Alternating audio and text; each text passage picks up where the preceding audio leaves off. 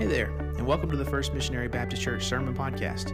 We're honored you've chosen to join us today. In a few moments, Senior Pastor Alan Miller will launch into this week's teaching. Before that, though, we'd like to encourage you to also check out our website, firstmissionary.net, where you can find out more about what the Lord is doing in our local body and how you can get involved.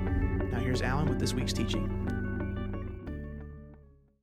Clap of praise today because he's worthy, he's good of all of our affection and our love. Amen and amen. In just a second, we'll be turning over to 1 Samuel chapter 17. So, just to give you a head start there uh, in the biblical text this morning, looking forward to getting into our study today in 1 Samuel chapter uh, 17. We're continuing the series, Taking on Your Goliath. And over the last several weeks, we've identified the fact that, that all of us, at some point or time in our lives, we have had a great challenge or a great obstacle. We've had our very own Goliath. And, and perhaps over the course of time, maybe we've had many Goliaths, many giants, many big obstacles uh, in our lives. And one of the things that we we even have seen here in this study of taking on your Goliath is just as Goliath, whose name, by the way, means to unveil or to reveal. The Goliath doesn't mean giant, it doesn't mean great warrior. It means to unveil or to reveal. And so, what Goliaths do is they unveil or they reveal weakness, weakness in us. I know even in my own life, sometimes my Goliath has revealed to me an area of my life that I have yet to submit to the Lordship of Christ an area that I've protected, that I've guarded, that I truly haven't surrendered over to the Lord. And because that's a weakness in my life, Goliath or the challenge or obstacle comes against me and, and, and, reveals and unveils that soft spot, that tender spot, that area of vulnerability in our lives. I want you to do something for me this morning. I, I want you just to, first of all, just close your eyes, okay? Just kind of sit there for a second, just close your eyes. And for one, we take absolutely nothing for granted. One, we come here to this place to, to worship, to give our time to the Lord. During this time, we're asking Him through His inspired word to speak to our lives. We take absolutely nothing for granted in this point in time, at this point in time. So, Lord, we yield ourselves to you this morning, Father. We are opening up our hearts and our minds to what you have for us uh, through the biblical text. We acknowledge to you, Father, that right now your Spirit is alive, moving, and working all around us and in us. And I pray, Father, that we would be aware of how your Spirit is moving and working in our lives right now, Lord. So, Father, we come against all uh, distraction. Uh, we come against those things in our lives that that pull our attention and our heart and our focus away from you, God. And in this moment right now, we want to give you our full and our undivided attention. We're even asking you, Father, by the power of your Spirit, uh, to do a work here, to, to move in our midst, in our lives, and in our fellowship this morning here, God, we are asking you to do mighty and wonderful things in us. So, Father, we give you this time. We acknowledge that only you, through us, Lord, your power, can come against and take down obstacles and challenges to us, Father. And so, Lord, as we yield ourselves to you in this time, we're asking you to do that which only you can do. And I want you to think back to a time in your life where you were facing a mighty obstacle or a big challenge. A time in your life where you found yourself on your knees asking the Lord to deliver you. Maybe you were in a situation where someone's health was failing. Maybe it had been a terrible accident.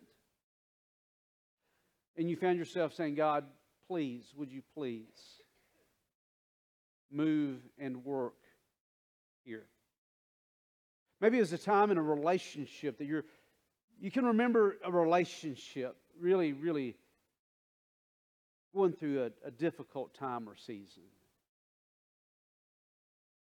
And you remember praying to God, God, would you please give me strength, give me peace, help me through this? Maybe a divorce. Can you remember a time maybe in your life when a layoff came to your company or your plant? And you found yourself without a job, a wife and small kids to take care of, and, and you can remember losing your job and praying and asking God, God, would you, would you please take care of my family?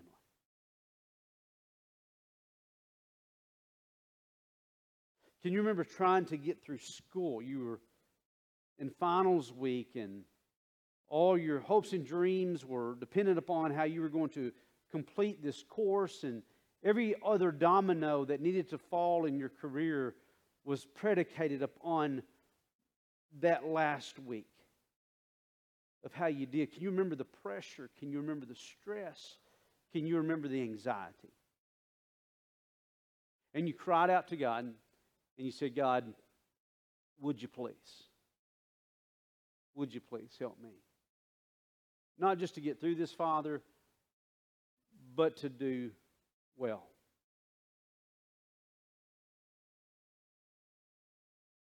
Can you remember a time of season of great depression? And it seemed like everything in your life was just falling apart. You didn't even have the strength to get out of the bed, and you just wanted to close yourself off, shut yourself off to the world. You battled suicidal thoughts and ideologies, and you thought, man, my family and me and everybody around me would be so much better off if I just wasn't in the picture. I can't handle this pressure anymore and you, and you cried out to God and you said, Lord, you're my own. I need you, Father, to do something in my life. I am at my wits' end.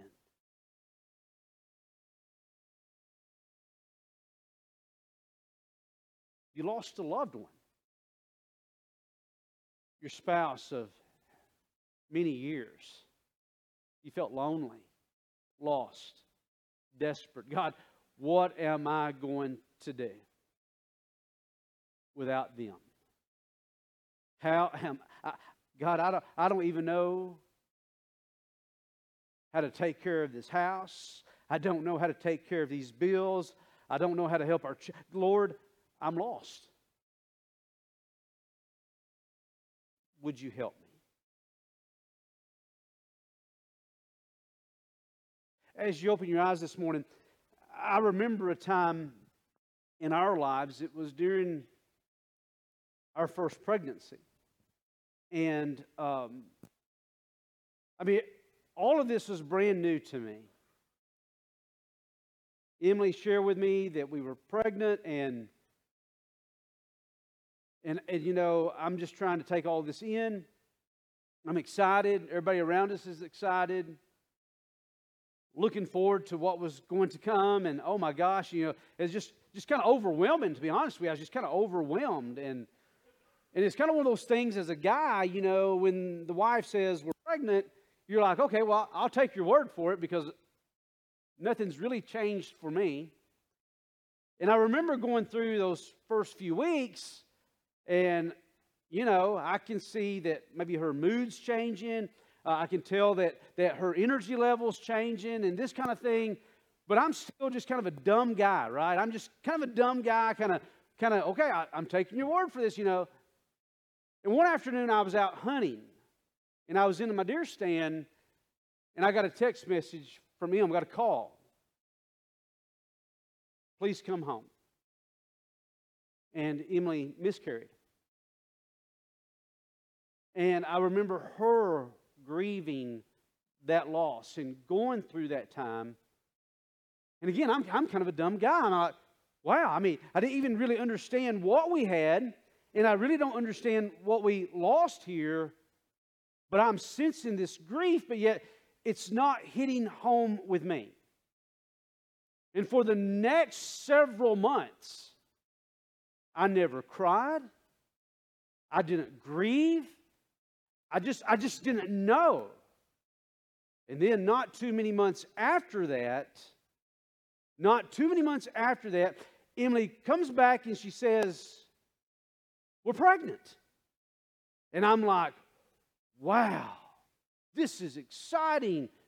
And we go through the pregnancy, and then we have the day of delivery. And I remember being in the hospital and, and them bringing Katie out and putting Katie in my arms and looking into her eyes. And, and I was like, oh my gosh, she is so beautiful. And then, then they come back. And they took her out of my arms and they said, We think there's some problems. Her white blood count is really, really high, it's elevated. We think there might be some uh, lung issues going on, they're not developed. We don't know for sure. That could be the issue here. They put her in a little oxygen thing, and they said, We're going to look possibly, you know, flying her to Coast And I am like, Whoa, what is going on here? Emily was back in the room, and I'm taking all of this in, and, and it's, it's just, it's overwhelming to me. So I go flying down to the chapel of the hospital. And I went in there to the chapel hospital, and I, I fell on my knees in the chapel. And when I fell on my knees, I began to grieve. I began to weep. I began to cry. And then it was like the Spirit of God said to me, Alan, this very child, this very child that you've been holding in your arms, that you're concerned about losing now, is what you lost months ago. And I began to weep and to sob, and I, at that point in time, grieved the loss of what we lost months ago. And I asked God, I said, Lord, I don't want to go through this again. Would you deliver us? Would you help us?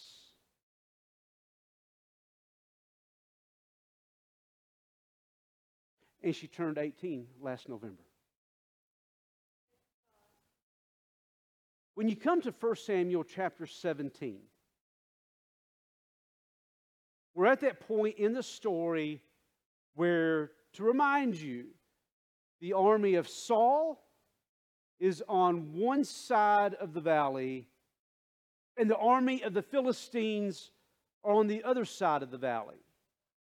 The Shephelah that we talked about was a series of valleys and ridges that connected the coastal plains to the mountain regions. The mountain regions is where the major cities were established. Philistines, big, big enemy of Israel, were making a move. If they could get to Bethlehem in the mountain area, they could literally divide the kingdom of Israel. Israel was still in its infancy. It had kind of a, a dual natured relationship with the Philistines because the Philistines were so advanced that there were times that they would go to the Philistines to, to have their, their metal work and their, their weapons to have them sharpened. And, and the Philistines were so advanced, but other times they were like the, the big, big arch rival of the Israelites. And here you have the army of Saul and Israel moving down the mountain range to head off the Philistines. The Philistines are on the other side of the Shephelah, and what stands between them is the valley of Elah. The Philistines sent out into the valley of Elah their greatest warrior, their Goliath. And in the first part of this study, we looked at the nature of that Goliath and his sheer size and his strength and everything that he brought into the valley of Elah. And there he stood and began to taunt and to challenge the armies of Saul and of Israel. And he was challenging them to single combat. Single combat is when an army would send a representative out to fight on their behalf, and another family would send their representative to fight on their behalf. And instead of having this big bloodbath war and battle, the two would fight it out, and whoever won as a representative of that army, the army would win. So Goliath comes into the valley of Elah. He challenges the Israelites Send me your best man. Send me your best man that we can fight, that we can duel. And nobody is wanting to go. At this point of the story, all the armies of the army of Israel and Saul, they are fearful. And Goliath has brought out their fear, but they're not willing to go into the valley. No one's willing to go into the valley of Elah. No one is willing to take on Goliath. But there's a man named Jesse who has a son, David, and his older sons are on the battlefield. They're, on, they're in the battle line. He sends his son David, who was a shepherd, also a musician who had played in the courts of Saul previously. You find that in 1 Samuel chapter 16. He sends David out to check on his older brothers. David goes out, he takes some food, he takes encouragement. Uh, Jesse, his father, tells him, Please bring back word to me as to how my sons are doing. David goes out. And there he finds the army of Israel in their battle array, lined up, thinking to themselves, Is today today? Is the day the day? Is today the day? Is it today that we might have to actually go and have this fight? And nobody, no one person is being willing to go out and to fight. And David is there, and he hears, he hears the taunt of the Philistine Goliath. He begins to ask some questions of Saul's men. They tell him about what could happen and how the, how the king would honor a man who would go out and, and would take on the Goliath and would slay him. And remember, the challenge was this if Goliath wins, then the army of Saul would serve the Philistines, Israel would be defeated. If a man representing Israel would go out and he would win, then the Philistines become the servants of Israel. And David hears the taunt, and he hears the taunt, and he hears the taunt. And last week we realized that when it comes to facing your Goliath, when it comes to facing the obstacles and challenges of your life, one of the greatest powers that you have is the ability through God's Spirit to see things as they really are, to correctly see things. Israel, they see this warrior giant who intimidates them, brings out fear in them, and they're unwilling to go. But David properly saw Goliath. And if you'll remember, David says to the armies of Saul, he says, Who, who, who, who is this uncircumcised Philistine that he taunts the armies of the living God? In other words, David's like, guys, do you really see him for what he is? He's an uncircumcised Philistine, which means he doesn't have the mark of God on his life. Later, Goliath would actually taunt David in the names of his false gods Ashdod and Baal and other false gods. David correctly sees Goliath. This is not of the Lord. He is not of the Lord's people. He does not represent Yahweh our God. Therefore, he is inferior. He is unmarked. He is an uncircumcised Philistine. And by the way, he's not taunting the armies of Saul or just the armies of Israel, but he's taunting the armies of the living God. In other words, David sees this correctly and he, he understands that this is really God's fight to fight. And when it comes to you, and it comes to your challenge or your big obstacle, as a child of God who's been anointed by God's Spirit, who has the mark of spiritual circumcision upon your heart and upon your life, you must understand that this battle, this challenge in your life, is really the enemy coming against your God. And it's not your fight to fight, but it is God's fight to fight through you. And He wants you to enter into that battle understanding the reality of your enemy, that your enemy, in proportion to God, is inferior and is no match. Here's the second part of this not just understanding the reality of your Goliath and how it stands in proportion to God, and God's size, and God's ability, and God's strength. But the second part of this is what David's going to bring to the table now. And it's not just seeing your Goliath correctly, but it's also seeing yourself correctly. It's seeing you, the reality of you, the reality of who you are in Christ, the reality of who you are as a child of God. When you see yourself correctly, then you'll be able to look upon your life, you'll be able to look upon the past, you'll be able to see God's hand moving about you, and it's going to help you to give you encouragement and to give you confidence as you prepare to take on this current Goliath in your life. In 1 Samuel chapter 17, in verse 31. When the words which David spoke, which he had shared with the Israelite army and Saul, when the words which David spoke were heard, they told them to Saul, and he sent for him, Bring, bring David to me. And David said to Saul, Let no man's heart fail on account of him. Your servant will go and fight with this Philistine. So now they have their man. The man who's willing to go. And, folks, a lot of people think you have David, this young shepherd boy, so disadvantaged, so young. And Saul's going to bring that out. Saul's going to bring that out. And I want you to know many times the taunts of the evil one, the taunts of your Goliath come at you, they say, You can't do this. You can't do this. You're not able. You're not capable.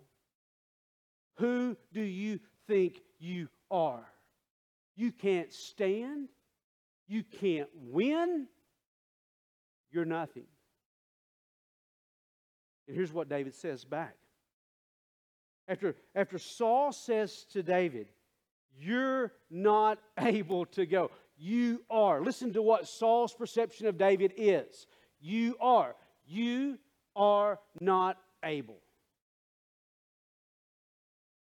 You're not able. You can't do this. You're not able to go against this Philistine to fight with him. For you are but a youth. Mostly meaning more than the age of David, Saul thinks, you know what? You're just inexperienced. You don't have any experience. You, you, you don't know anything about fighting. You're but a youth. While he, your Goliath, has been a warrior from his youth. Not only, listen to this, so not only does David have the big Goliath in the valley of Elah shouting and challenging, but when he goes to Saul and offers his services, Saul looks at him and says, Oh, you can't do it. All the voices around him are saying, You can't do this. You can't do this. You're not able to do this. And then David replies back to Saul in verse 34. David said to Saul,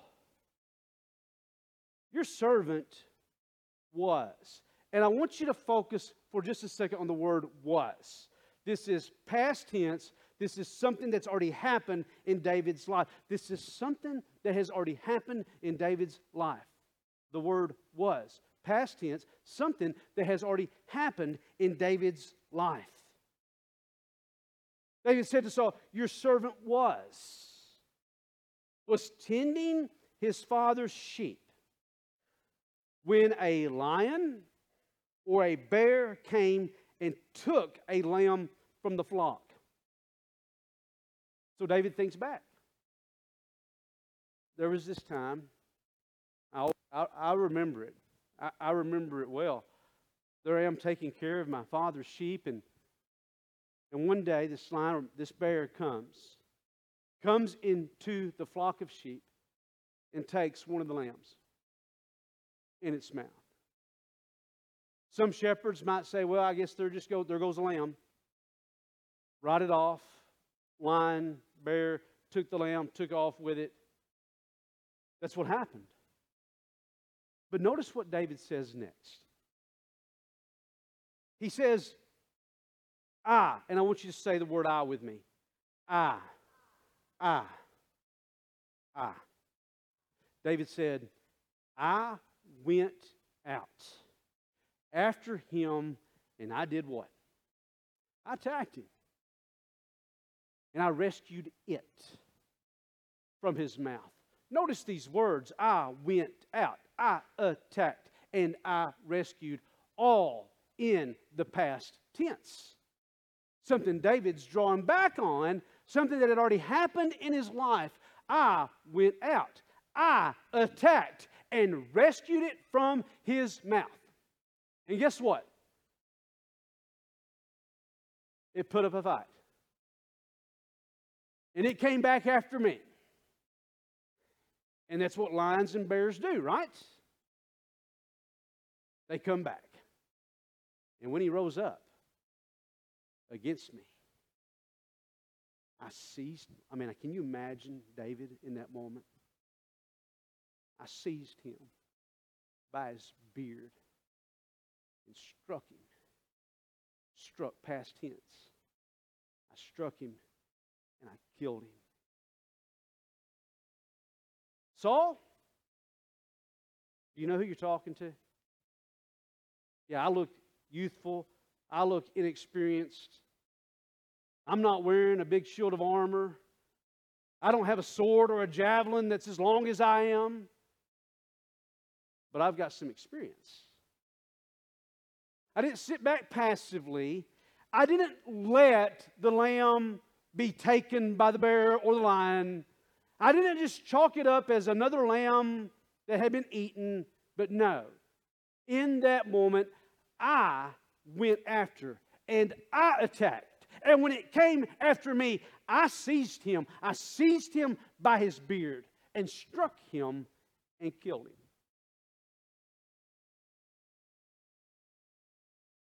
He reminds him in verse 36 Your servant has killed, past tense, has killed, past tense.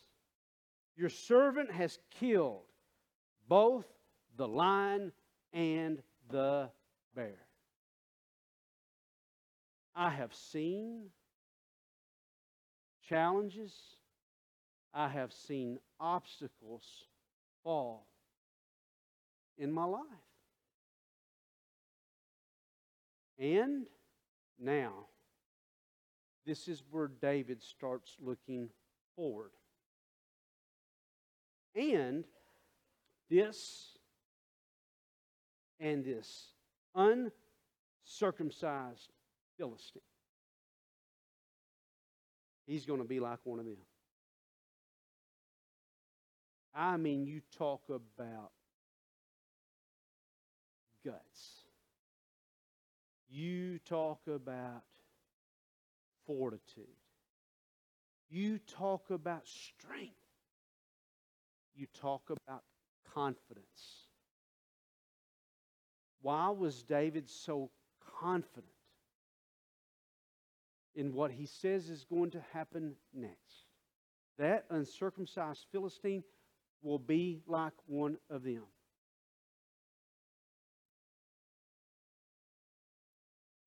What gives David confidence is the fact that when he looks back on his past, he saw other Goliaths fall. He saw other challenges overcome.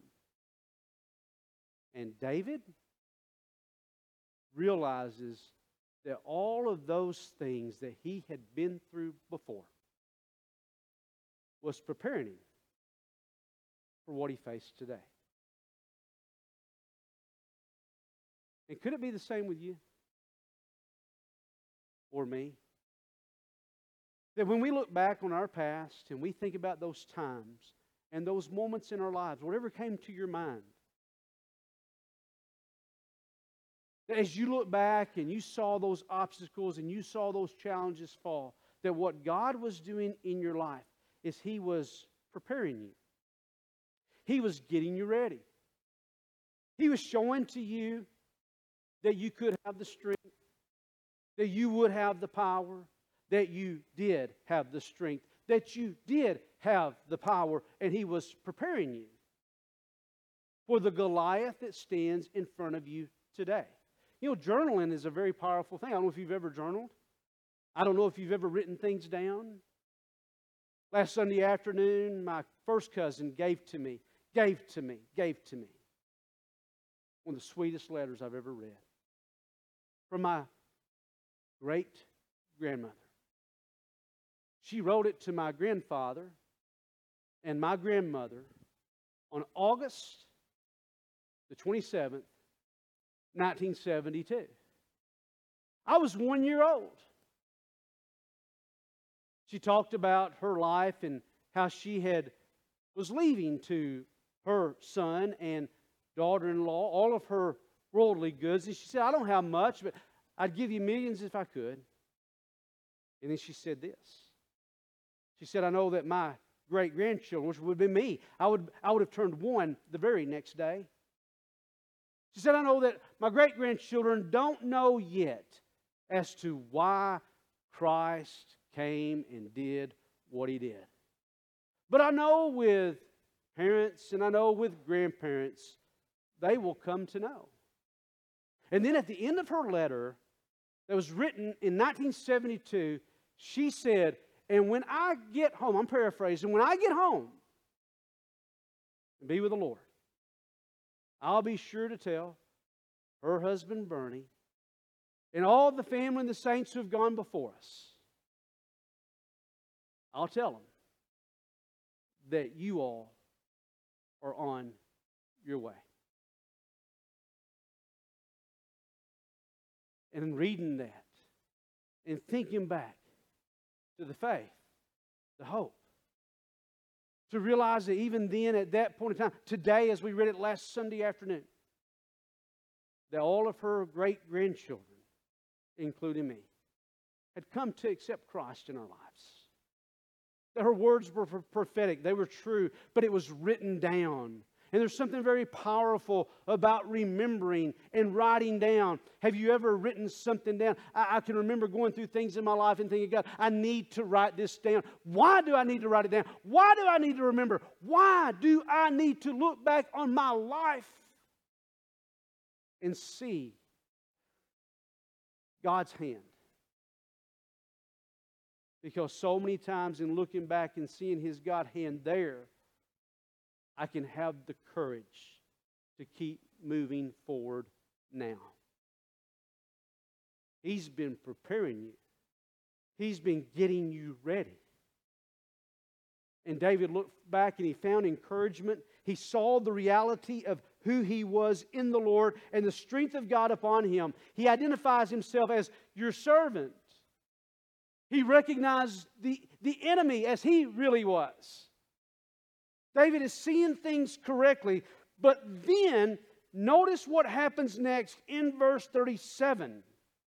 He doesn't just see his enemy correctly, he doesn't just see himself correctly, but he sees his God correctly. Do you think, do you think, do you think that the very God who did not let you fall and fail then is going to let you fall and fail now?